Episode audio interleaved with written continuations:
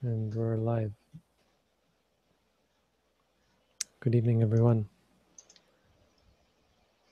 Broadcasting live, August 11th.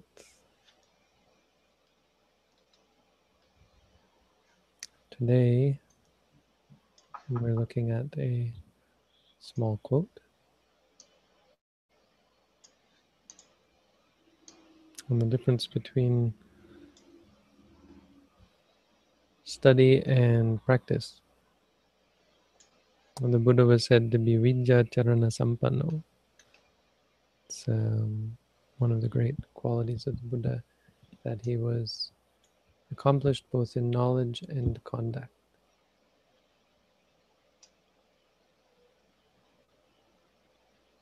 But time and again, we see him reminding us that the important the more important aspect of that is conduct.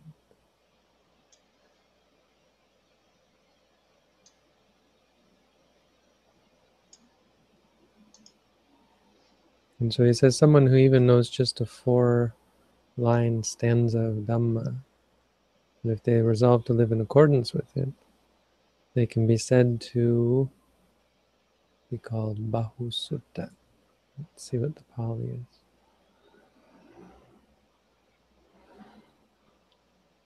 Bahusutto Dhammadharo.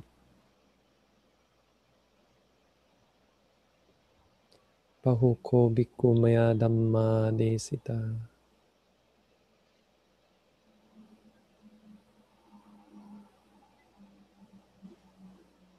I didn't see it actually. I was just hoping you just hoping you weren't going to ask me to translate it. It's not what he says here. This is, I think, the wrong source. Oh. Here he says, uh,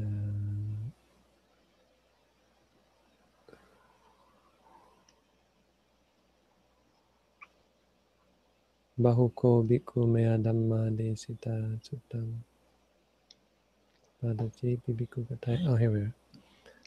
Yeah, it may be that someone has learned a lot of the Dhamma.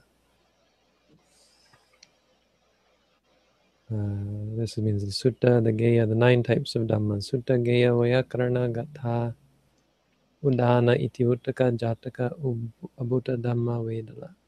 These are the nine parts of the teachings.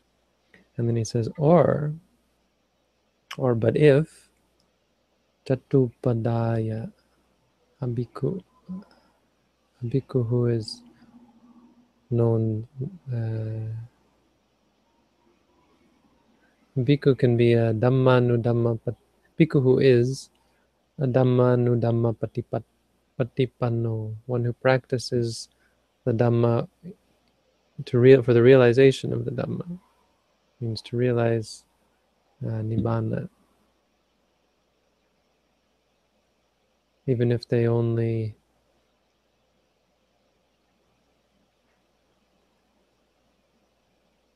only know the four verses, four pada or four words might be. No, four a four line stanza, right? Hoti Bahusutto Dhammadharo.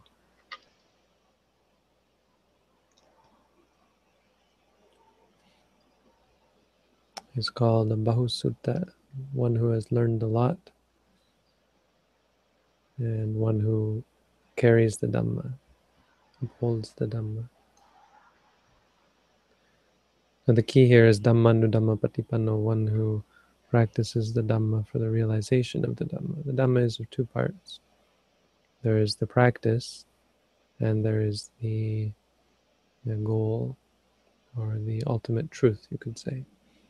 So you're practicing mm, the Dhamma means you're practicing the truth in a way.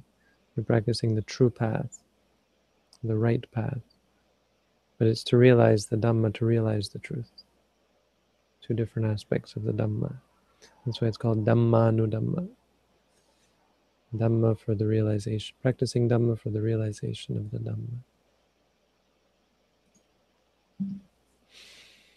The Buddha said that there are five types of people who can call themselves, we say Dhamma Vihari, ones who people who live by the Dhamma.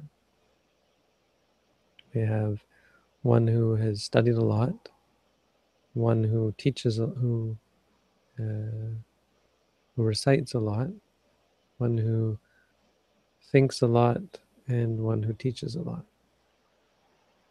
And none of these are considered to be living by the Dhamma.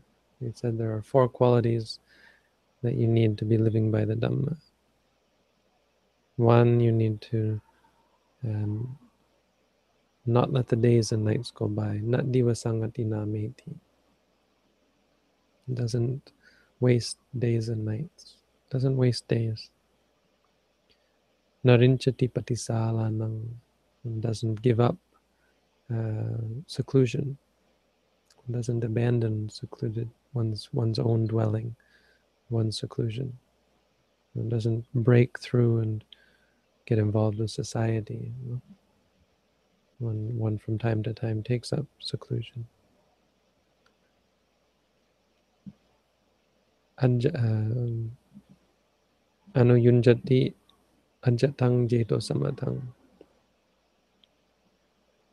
No. Yeah. Anuyunjati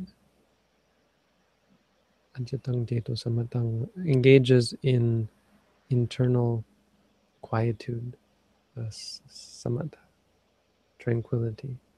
So practices to tranquilize, to calm the mind, not to let the mind react and, and snowball and make more out of things than they actually are, but just experience things as they are and in the moment. And uttarincha sa pan atang panyaya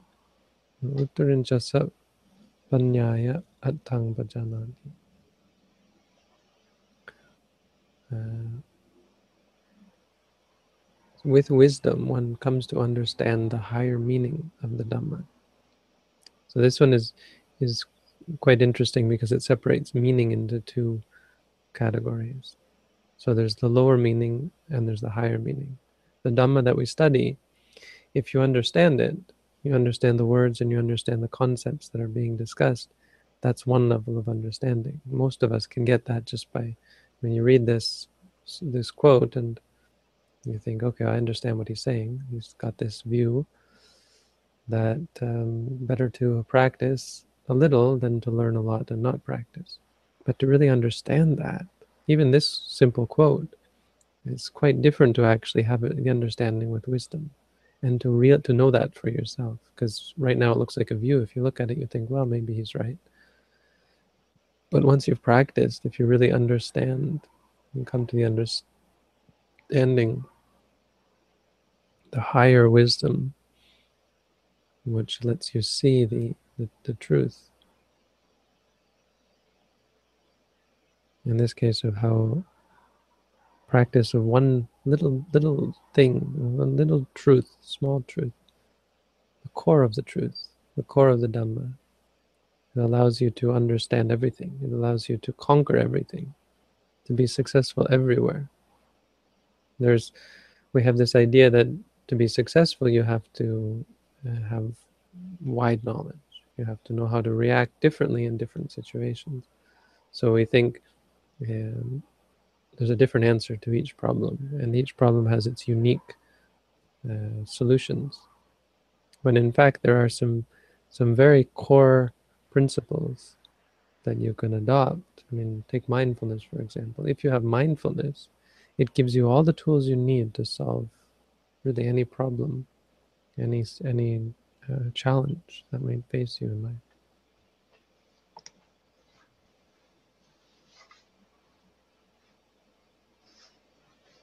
On the other hand, someone who knows a lot but isn't able to put it into practice, it's never going to help them. So if you have a lot of theory, you know, the theory, take the theory of public speaking, for example. If you know, you read these book, this book by Dale Carnegie or whatever, and then you get up in front of people and you can't speak because you haven't practiced. Hmm, you haven't learned or you learn more to the point, you learn how to meditate. You have all these books on how to meditate. We can read the Visuddhimagga together, and you know how to meditate. But if you've like all these samatha practices that lead to magical powers, I can teach them to you, but they're useless to me. All that that knowledge is useless, except to teach you and make you think I'm smart, because I don't practice them. But someone who practices them and actually remembers past lives and reads people's minds, they're the ones who the Buddha said it's like the difference between the cow herd and the owner of the cows the cowherd can have a thousand cows under his or her care, but they never get to taste the milk. Whereas the person who owns even one cow, they get to taste the milk. So, a simple quote, but uh, important one, very important. It's an important principle in Buddhism. I think many of us are already familiar with this, at least intellectually, but it's an important point that we have to understand Buddhism isn't about. So if we want to get clearly, get closer to the, the understanding of what is Buddhism, yeah, this is a part of it. Understanding that from a Buddhist point of view, knowledge and practice are two very different things, and practice is always to be preferred. You practice according to the truth, it doesn't matter how much of the truth that you know.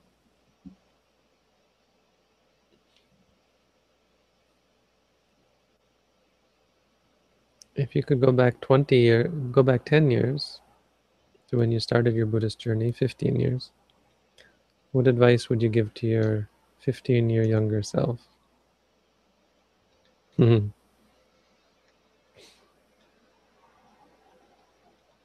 I don't know. It's a tough one.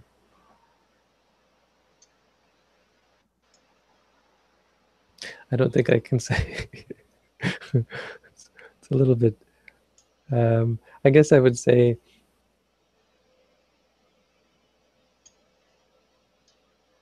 uh, it's hard to say because you know 15 years ago I had to learn all those lessons. This is a good example of this quote because I don't think anything I told myself would have really helped. If I went back 15 years, man, now that would be something.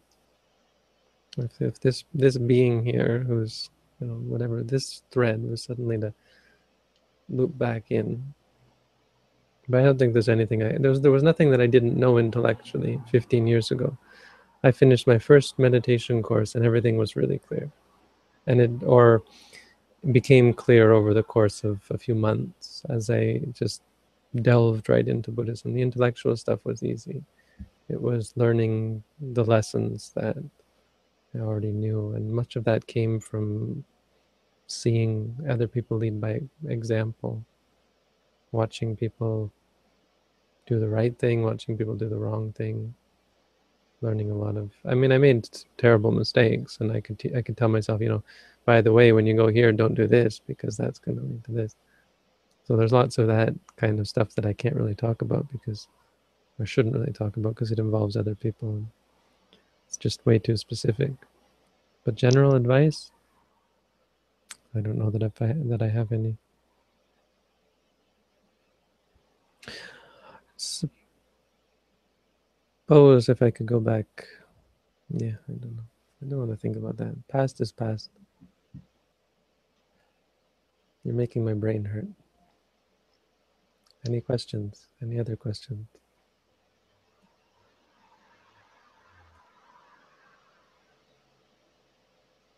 I'll have to think about that one. Maybe I, maybe I will think of something.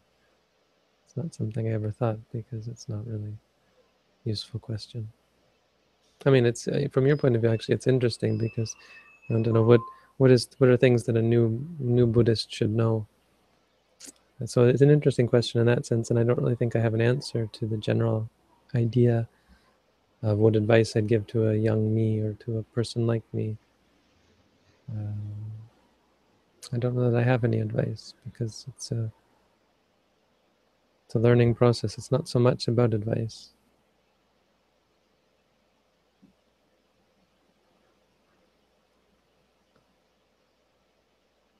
Are you meditating right now, like noting things as you speak? How can you do that? Yeah. And I'm not perfect, but yeah, indeed, even when talking, I can be mindful of each word mindful of emotions, mindful of experiences.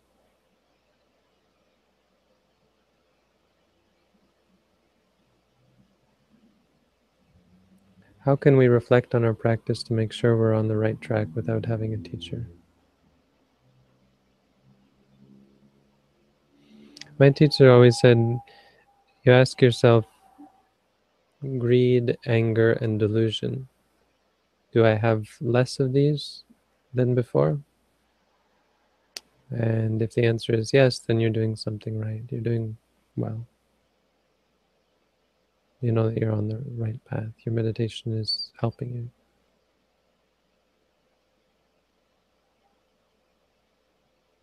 I mean, it's difficult. we were talking about earlier the the adze, right? You use it so much that the handle starts to wear away, but you don't know when it happened because it's happening way too slowly. Meditation is a lot like that. It's so gradual that you could never and because our minds are not one thing they're individual states arising and, and multiple conflicting states that uh, you can never look at one instance like how am i doing right now and say this is indicative or this is uh, exemplar exemplary no. I don't know. Exemplifies the or this is um, Hmm. Don't know the word. Don't remember the word. This is the way I am. Uh, because we change a lot. We can be perfectly calm and then suddenly erupt.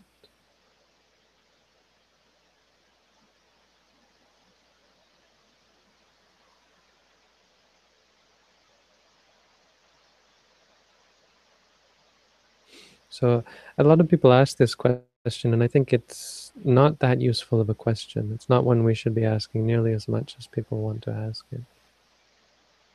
You have to decide for yourself whether you're on the right path. And that has a little bit, that has less to do with results than you'd think. Because as I said, results are difficult. You, you first of all, you, without a mirror, you can't see yourself. Um, so without wisdom, it's hard to see your own mind. and the results are so subtle and it's hard to tell what is the cause of what. So then the question is well then it's just it sounds like it's just about faith but it's not. There's one there's something else that you can use as an indication and that's the momentary result you can see in one moment what the meditation is doing to change that experience you can see the relief the peace the freedom the clarity in that moment. And that is what we should focus on. That should be enough. That is where our mind should be centered on that clarity right now. Because when the question of results comes up, it's very much to do with um, doubt, maybe greed as well, uh, worry, fear, this desire to know how you're doing, ego, mm, it's not really wholesome. So it's it's it's important for the things we do to have an effect, to be beneficial. And if meditation were useless and didn't change us, that would be you know that's something that we have to that that's an important aspect of it, obviously. But asking ourselves this question, have I is this helping me? can be very problematic. And it's a shock to hear that, I think, because you think, well, then how, you know, I'm not just going to follow this out of faith, but you're no, you're not going to follow it out of faith. You're going to follow it based on the, the what you should be content with, and that's the momentary result. And if you wanted to intellectually extrapolate, you could say, there's no question that these moments of clarity are going to help me in my life. You know, that should be enough. That's where you should find contentment and not worry about does it actually pan out because that should be enough that should be intellectually even enough for you to reasonably say this is helpful for me with, without having to worry about if it's actually helping you because in that moment it it's there's a change that mind is better than the alternative mind if i hadn't been mindful uh, categorically better, uh, objectively better. Mm, no question better. And so we, we understand that our habits are formed by the mind states that we give rise to. So we don't worry about our habits. Let them form as they will. Start do do the do the work, and the habits will form accordingly.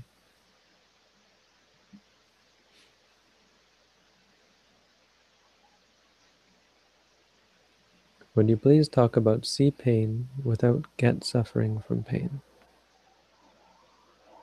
Well, pain, right, pain and suffering. I mean, pain is a type of suffering. It's physical suffering.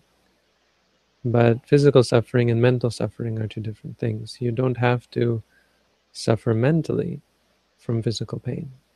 So that's what how we understand, or that's the understanding we draw upon in Buddhism. Our uh, our practice of insight meditation is to see the pain as just pain, because there's there's nothing unpleasant necessarily about the pain. We can experience pain and just be happy, be at peace. If we learn how to just see it as pain and not as bad or as a problem.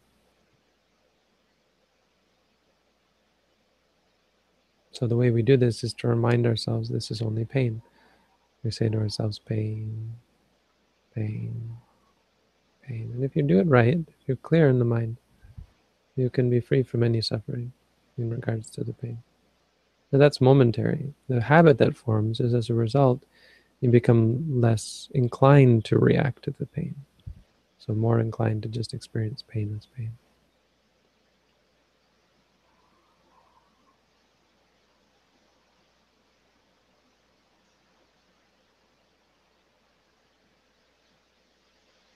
I think indicative was the word I was looking for.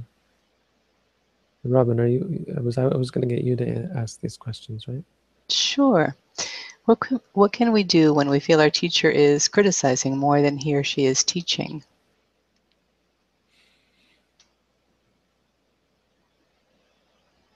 I mean, there's nothing wrong with criticism. It's good when it comes from a teacher. I wouldn't worry so much about whether a person is criticizing you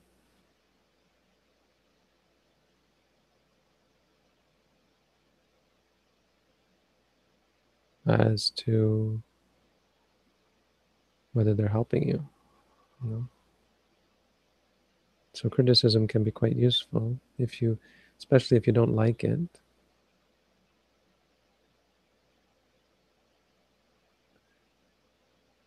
So you have to ask, is the criticism helping you? you know, it's not. It doesn't help you if you don't take it. If you get angry about it, it certainly doesn't. But suppose you know something about yourself. I know I've got this problem, and your teacher keeps criticizing you about it anyway. And so it doesn't help you in any way.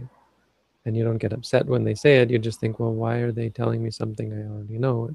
What benefit is it? Then you could say, hmm, well, that's not really beneficial. So then you see that your teacher has a flaw. And that's okay. I mean, teachers are not perfect. But you have to then, that's a, a mark against that teacher.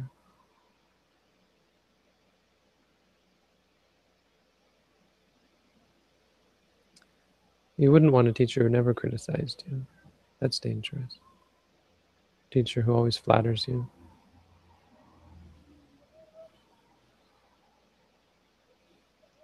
Is it typical for Buddhist teachers to be very critical? Mm-hmm. I don't know. It's hard to be very. It's hard to be well critical. You know, it's hard not to, because it's easy to criticize people. We can all. Everyone's a critic. But it's hard to do it in such a way that the person can take it and actually benefits from it. My teacher is not very critical, but when but he is incredibly critical at the at the right point. I mean, everyone thinks, oh, he's so nice and so kind, but then they'll get hit by something, you know, then he, he gets you. And you think, hmm, hard to take. But he's very good at it. I mean, a good teacher is good at that.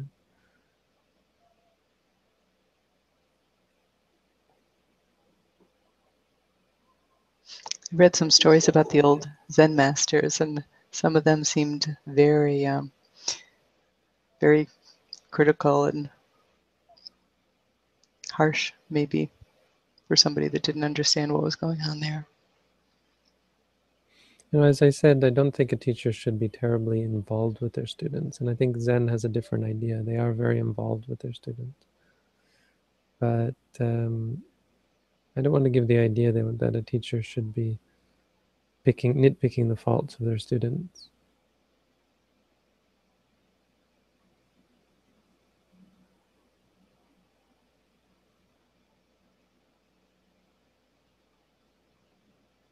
anyway, as I said, I think you should ask yourself whether it's that your teacher's benefiting you because there are different teaching styles. So is it helping you as a person? Are you seeing things about yourself that you didn't see before, or is it just wasting your time?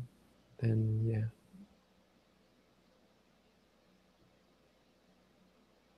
I think this is a follow-up question to the question on pain. Um, I feel suffering from time to time focus on pain, suffering just as a raw sensation? Mm. It's just a sensation, it's just pain.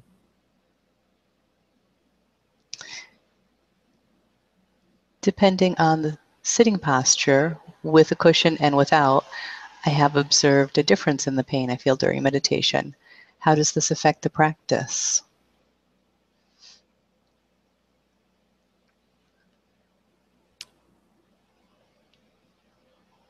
It can affect, I mean, ultimately, not, not at all. But for a beginner meditator, it can greatly affect the practice, either for good or for bad. Being too comfortable, for some people, that's a problem.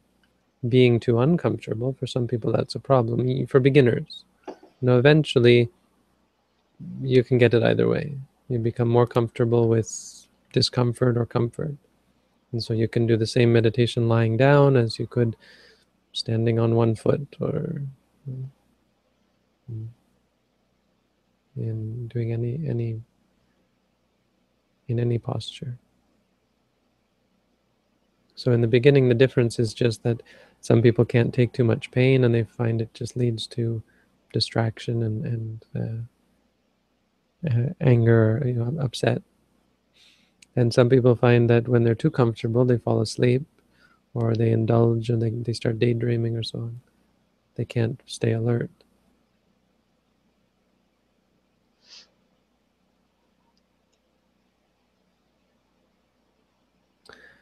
Another part of that is having to sit on a cushion. One of my friends in Bangkok, a monk who teaches at Wat Mahatthadis, yeah, um, he's he was we were talking just chatting about Western meditators, and he said people in the West don't know don't know how to meditate, and meditators in the West they don't have a clue. I go there and I see them on these cushions like this high, and everyone's just concerned about getting the right cushion, and they've it's become a real market getting these croissant shaped cushions and the do, the donut shaped cushions and and they've got names for them and and and then they've got the benches and the benches that fold. And I, I you know, I, I've got, I know what he's talking about because we didn't have any of that, and and and uh, it is kind of a whole other approach to things because when I started practicing, they gave us this thin piece of cloth and said, "Well, if you, if it hurts at first, you can put some blankets under your under your knees," which I did. And you could sit higher you know sitting a little bit higher with your butt a little bit higher is, is helpful in the beginning. So we did that as well. We were trying to find all sorts of ways of making it comfortable in the beginning. But we got into it you know and we we pushed forward and and experienced a lot of pain. But didn't let it overpower us and just experienced it because it wasn't harmful pain. It was just the growing pains the pains of learning to let your legs spread stretch and, and eventually your knees go down and they touch the floor and then you're sitting fine. I could sit on a wooden floor fine you know we, we do sitting sometimes with just a piece of cloth on a wooden floor. There are monks who would sit sleep with cement pillows that kind of thing you know i started out making myself really comfortable because i didn't want to um, get discouraged and not form the habit of meditation but then once i was re- regular with my habit i've kind of pared down. I can sit on the bare floor now and meditate for an hour. Mm-hmm. I think it's a little bit. It's good to have a little bit of height. I don't usually. I usually just sit on the floor. That's it. But um, it has a lot more use in samatha meditation, where the idea is to attain a very powerful state of mind and, and fixed, so you can be unmoving. And that takes a lot of uh, physical training.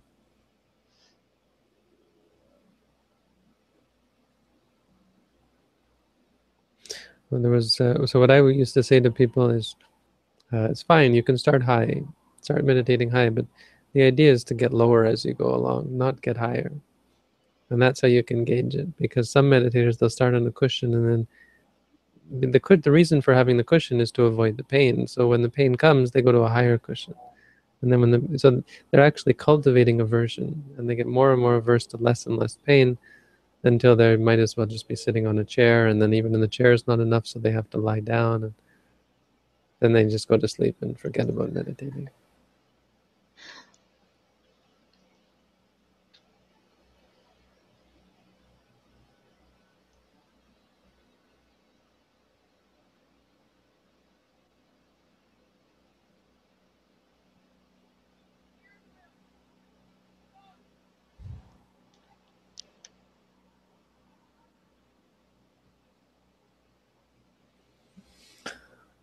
All right then. Let's quit while we're ahead. 9.30, so another half an hour, so that's enough, right? Thank you all for tuning in. See you all tomorrow. Thank Thanks, you. Bhante. Thank you, Bhante. We'll see you tomorrow. Okay, good night.